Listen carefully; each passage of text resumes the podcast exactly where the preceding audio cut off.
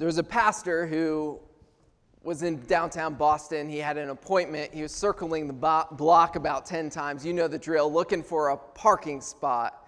And uh, before he knew it, he realized he was going to be late for his appointment, and so he parked in a no parking zone. He put a little note on the windshield that said, I've circled the block 10 times. I, if I don't park here, I'll miss my appointment. And then he put the little tagline, Forgive us our trespasses. When he returned, he found a citation on his windshield along with a note. I've circled this block for 10 years, and if I don't give you a ticket, I'm going to lose my job. Lead us not into temptation.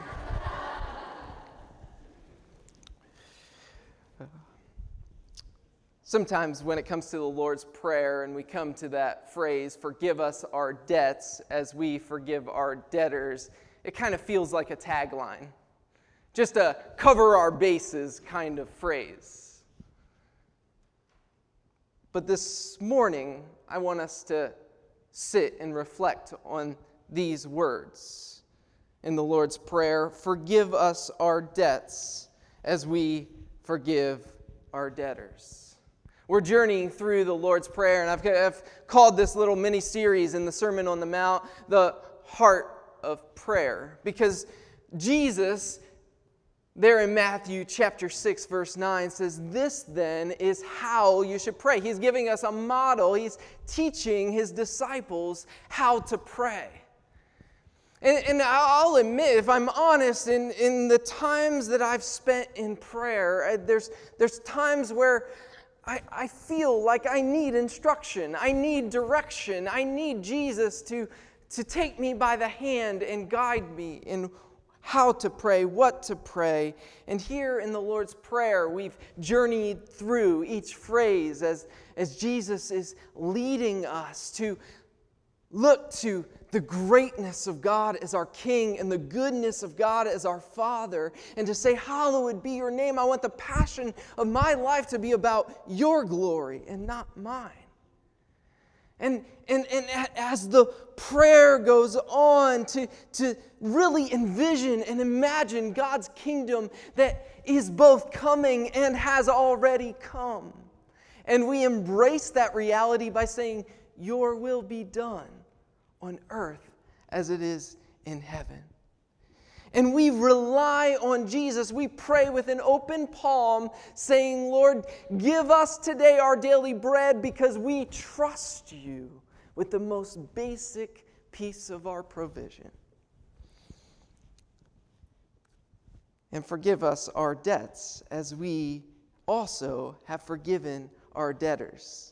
Now, whenever I go and visit another church and they recite the Lord's Prayer, I always kind of mumble at this part. You know the feeling? Are they going to say debts or trespasses or sins?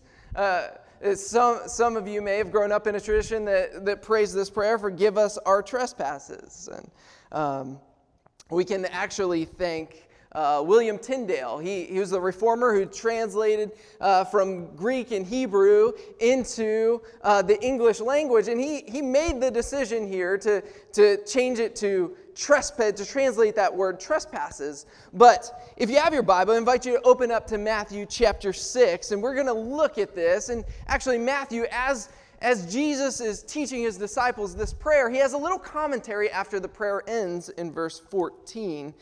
And so let's take a look together at Matthew chapter 6. You see, in verse 12, we read, Forgive us our debts. I'm reading out of the NIV, the New International Version, this morning. And actually, uh, most of our translations probably translate this debts. And the reason is there's a different word used right here in verse 12 than is used down in verse 14.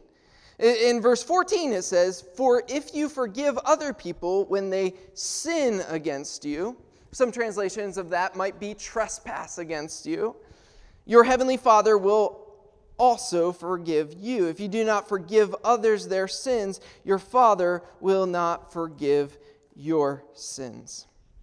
This, I, I want to highlight here as we jump into this verse. We're just going to look at really one verse, Matthew chapter 6, verse 12 this morning. And as we jump into this, I want to highlight that there, there is a difference in the word here in Matthew chapter 6, verse 12, debts, than the word down in verse 14 that is translated sins.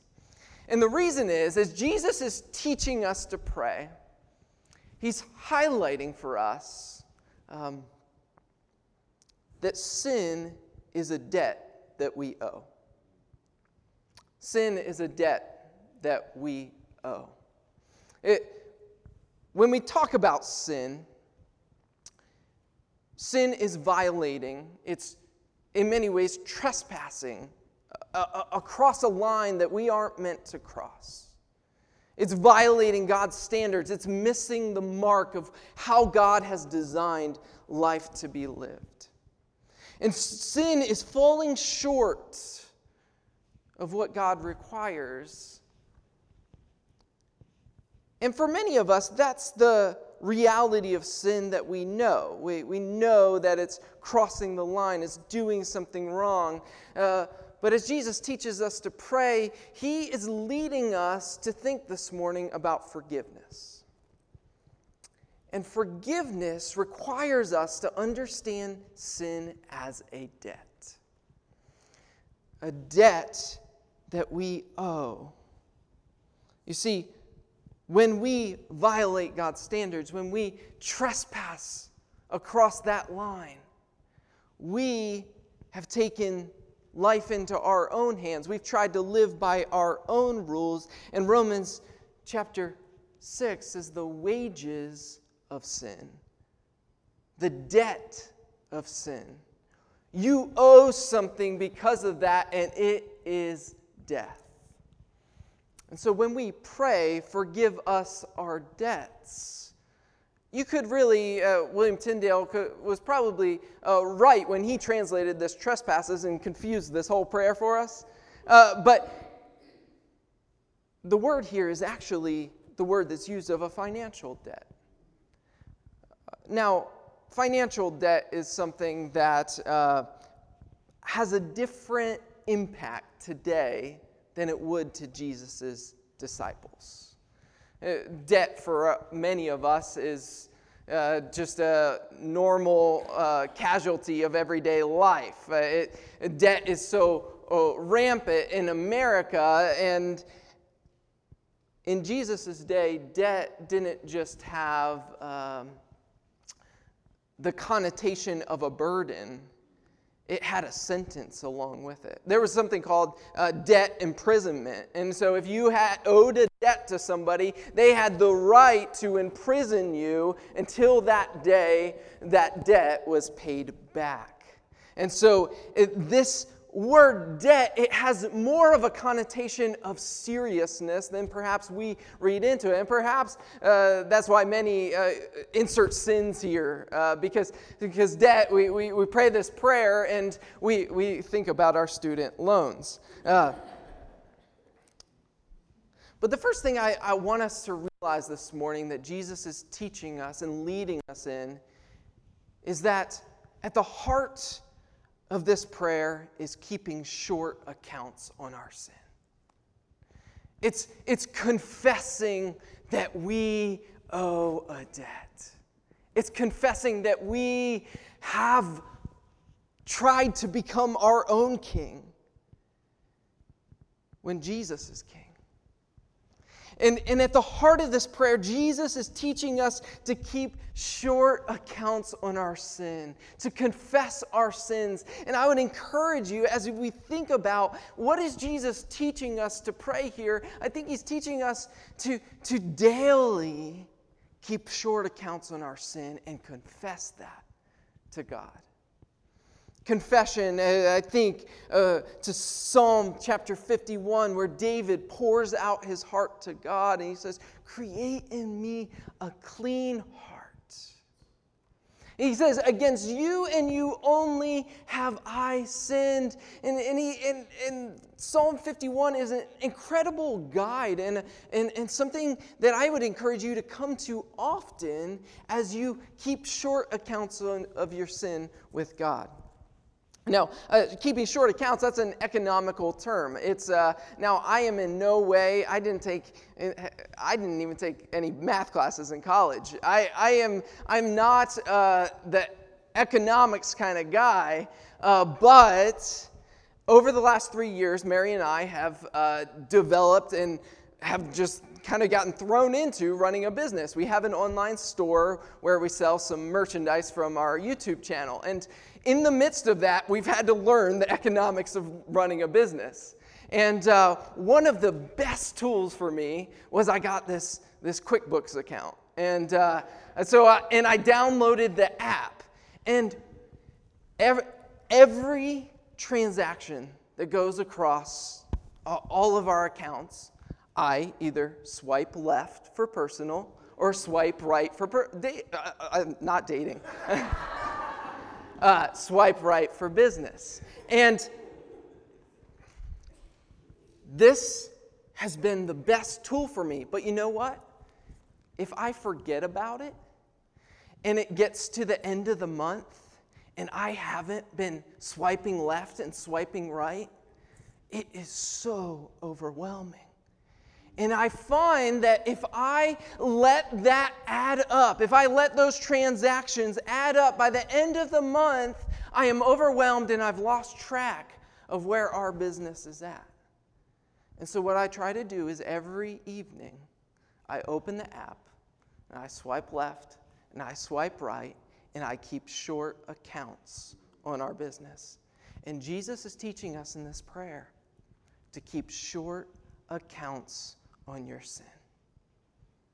Because when it adds up, you come to the end of the month, you come to an end of a season of your life, and you're like, how did I get off track?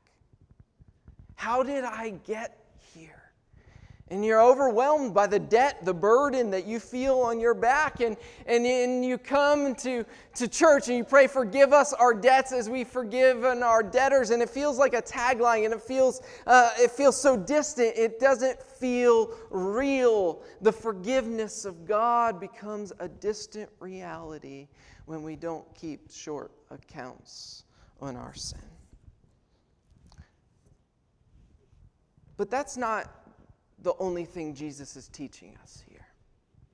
Jesus is teaching us to confess our sins, but that's the heart of and forgive us our debts. But he is teaching us also to claim the freedom of forgiveness. To claim the freedom of forgiveness. Forgive us our debts. Embedded in those words is a deep realization that forgiveness can only come from God. Confessing our sins is realizing that we owe a debt that we cannot pay off.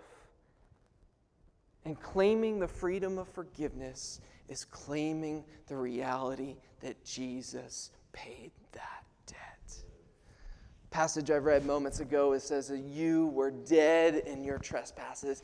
God made alive together with him, having forgiven us all our trespasses by canceling the record of debt that stood against us with its legal demands. This he set aside, nailing it to the cross.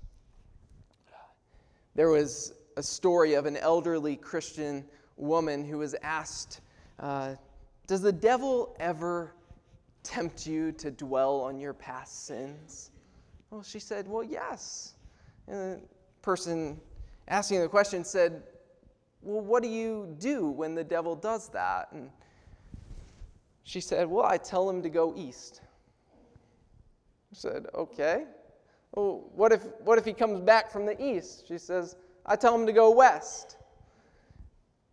What if he comes back from the west? She says, I send him east again. Psalm 103, verse 12 says, As far as the east is from the west, so far has he removed our transgressions from us. And Romans 8 1 says, There is therefore now no condemnation for those who are in Christ Jesus. So when we pray the words, Forgive us our debts, we are claiming the freedom that there is no condemnation in the forgiveness of Jesus. That when we put our faith in Jesus and we claim Him as the King of our lives, then we experience this life changing reality of freedom in the forgiveness of Christ. That our debt that we owed was nailed to the cross and we bear it no more. Um, some of you may recognize the name Dave Ramsey. He's a personal finance guru. He's a Christian guy who he runs this, uh, this show, the Dave Ramsey Show. And many people have uh, followed his advice to get out of debt. He's got some great advice if you are looking for uh, financial uh, resources. But uh, I, I, I mention him because on his Dave Ramsey show, occasionally I'll, I'll put on uh, the podcast of his show when I'm driving to and from Boston. And I, I, I just love it. It's, it's kind of uh, just amazing when someone calls into the show who was overwhelmed by financial debt and they followed his advice and they have a thing on the show where when you get out of debt, they have a debt free scream. And so they, they, they tell their story, and at the end of the episode, uh, they, they, they come on there and, and they have this thing they do. And all of them, it, it, it's, it's become a thing. And I, one of the things is I love it because it's this moment of celebration, but also of realization. These people are already out of debt when they call in, but it's this moment of, of celebrating that reality. It goes something like this.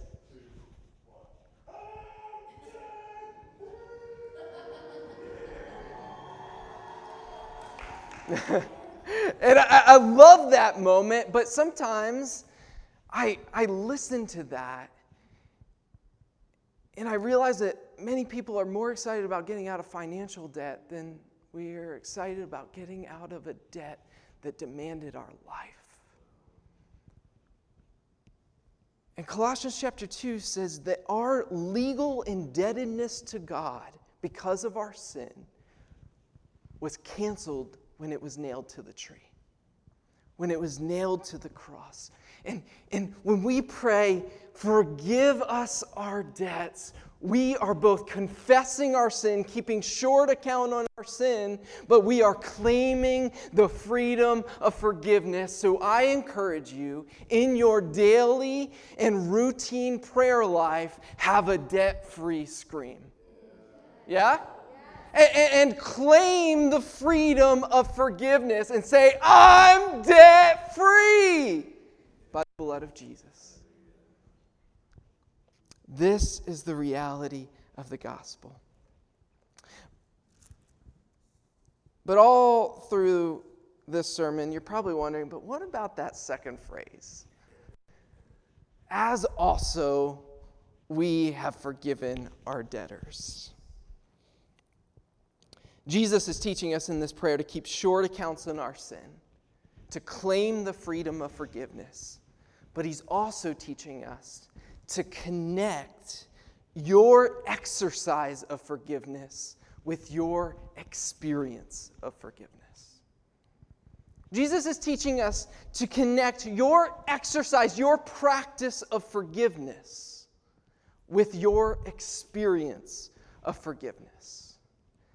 And it almost sounds like Jesus is saying that God's forgiveness of us is based on our forgiveness of others. And it's important for us to realize that what Jesus is teaching us in this prayer is how to pray in the economy of God's forgiveness. Jesus is teaching us how to pray. He's not teaching us here specifically how forgiveness works. We have to take the whole counsel of God, we have to take the whole teaching of God. And we read in Ephesians chapter 2 that it is by grace we are saved. This is not by works, it's not by us forgiving others that we are forgiven by God. But what Jesus is teaching us is that there is an inextricable connection between the two. That if you have been forgiven, you also forgive. He's teaching us that the economics of the gospel, that our debt has been canceled, needs to shape in us a priority for forgiveness, a priority for canceling the debts of others. If we had time, we'd go to Matthew chapter 18, where Jesus tells a parable of a, of a king who had a servant who owed a debt that he could not repay, and the king cancels it. And that servant goes out and he has a little debt that someone owes him, and he shows no mercy. And, and Jesus, in that same passage, provocatively emphasizes that unforgiving people have not truly eh, grasped the forgiveness of God. Now, I don't want to muddy the water, and I, I want to be clear this morning. There are times where forgiveness is hard. We all know that reality. Life is broken, relationships are messy, and forgiveness is hard. And we are sinners. And we need to keep short accounts on our sin. And Jesus is teaching us that there is an inextricable connection between the forgiveness that we experience and the forgiveness that we exercise.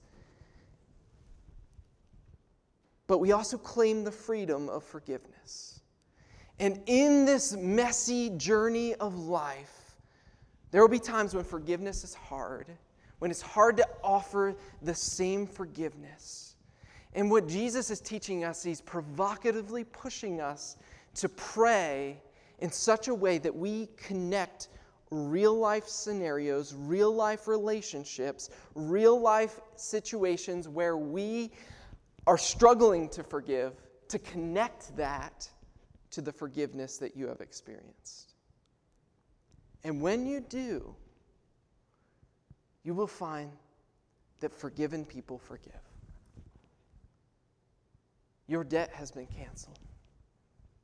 At the cross of Jesus, we experience the forgiveness of Jesus. And it's from that place that we find the power and the freedom to let go of bitterness and resentment and the need for retaliation. And we offer the same grace that we have experienced. So I encourage you in your prayer life I think part of what Jesus is teaching us to do is to keep short accounts on your sin, to claim the freedom of forgiveness, but also start connecting those two things the freedom, the gospel truth, with real life scenarios in your life. And so, what part of that, what that looks like in your prayer life is, is, is you start saying, Lord, I claim the freedom that you canceled my debt. And you start thinking about relationships in your life where Either you have offered forgiveness or you need to offer forgiveness. And you start to let the gospel connect to real life scenarios. And this is part of what Jesus is teaching us prayer is. Prayer isn't just this tagline. When we pray, forgive us our debts as we forgive our debtors, it's not this tagline to cover our basis. It's this gospel reality that connects with our real life. And part of what Jesus is teaching us to do is to really just sit in prayer and let God con- connect the dots. To let God say, Peter, I forgave your debt and you're still hanging on to that one. And you come back to the beginning of prayer and we keep short accounts on our sin and we claim the freedom of forgiveness and we connect our exercise of forgiveness with our experience of forgiveness. Many of you will ra- recognize the name uh, Denhollander. She, earlier this year, she uh, stood in court uh, where she gave testimony to the awful acts of sexual abuse that Larry Nassar, the USA Gymnastics uh, doctor, had committed against her when she was 15. And she stood in that courtroom, and many of you may have seen the, the clip of her testimony there in the courtroom as she testified before the court of the awful acts that were committed against her. And there in the middle of that testimony, she turned to Larry Nassar, who committed these acts against her. And I just want to read a portion of what she said. She said to him, You spoke of praying for forgiveness.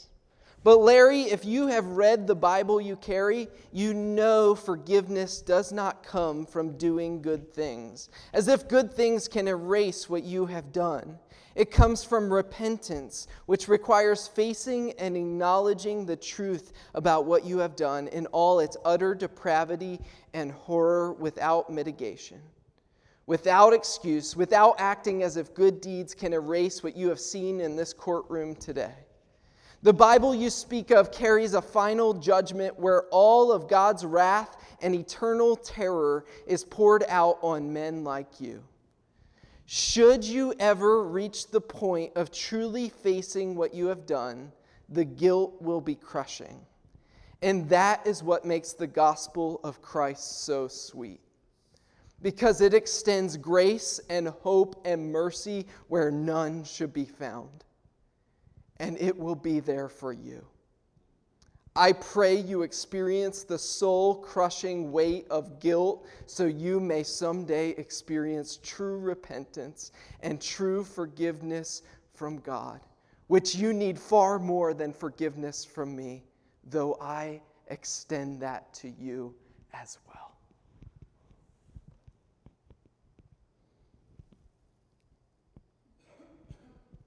I think the danger, I, I wrestled whether to share this here this morning because I, I think the danger of hearing this powerful testimony of forgiveness is saying, if she can forgive somebody like that, then I can forgive. But I think that's missing the point. And it's missing the point of what she's communicating here. It's that if God has forgiven you, then you also can forgive. And that is what is so sweet about the gospel of Christ. Brothers and sisters, keep short accounts on your sin. Claim the freedom of forgiveness and connect your exercise of forgiveness with your experience of forgiveness. Your debt has been canceled. So, forgiven people become forgiving people.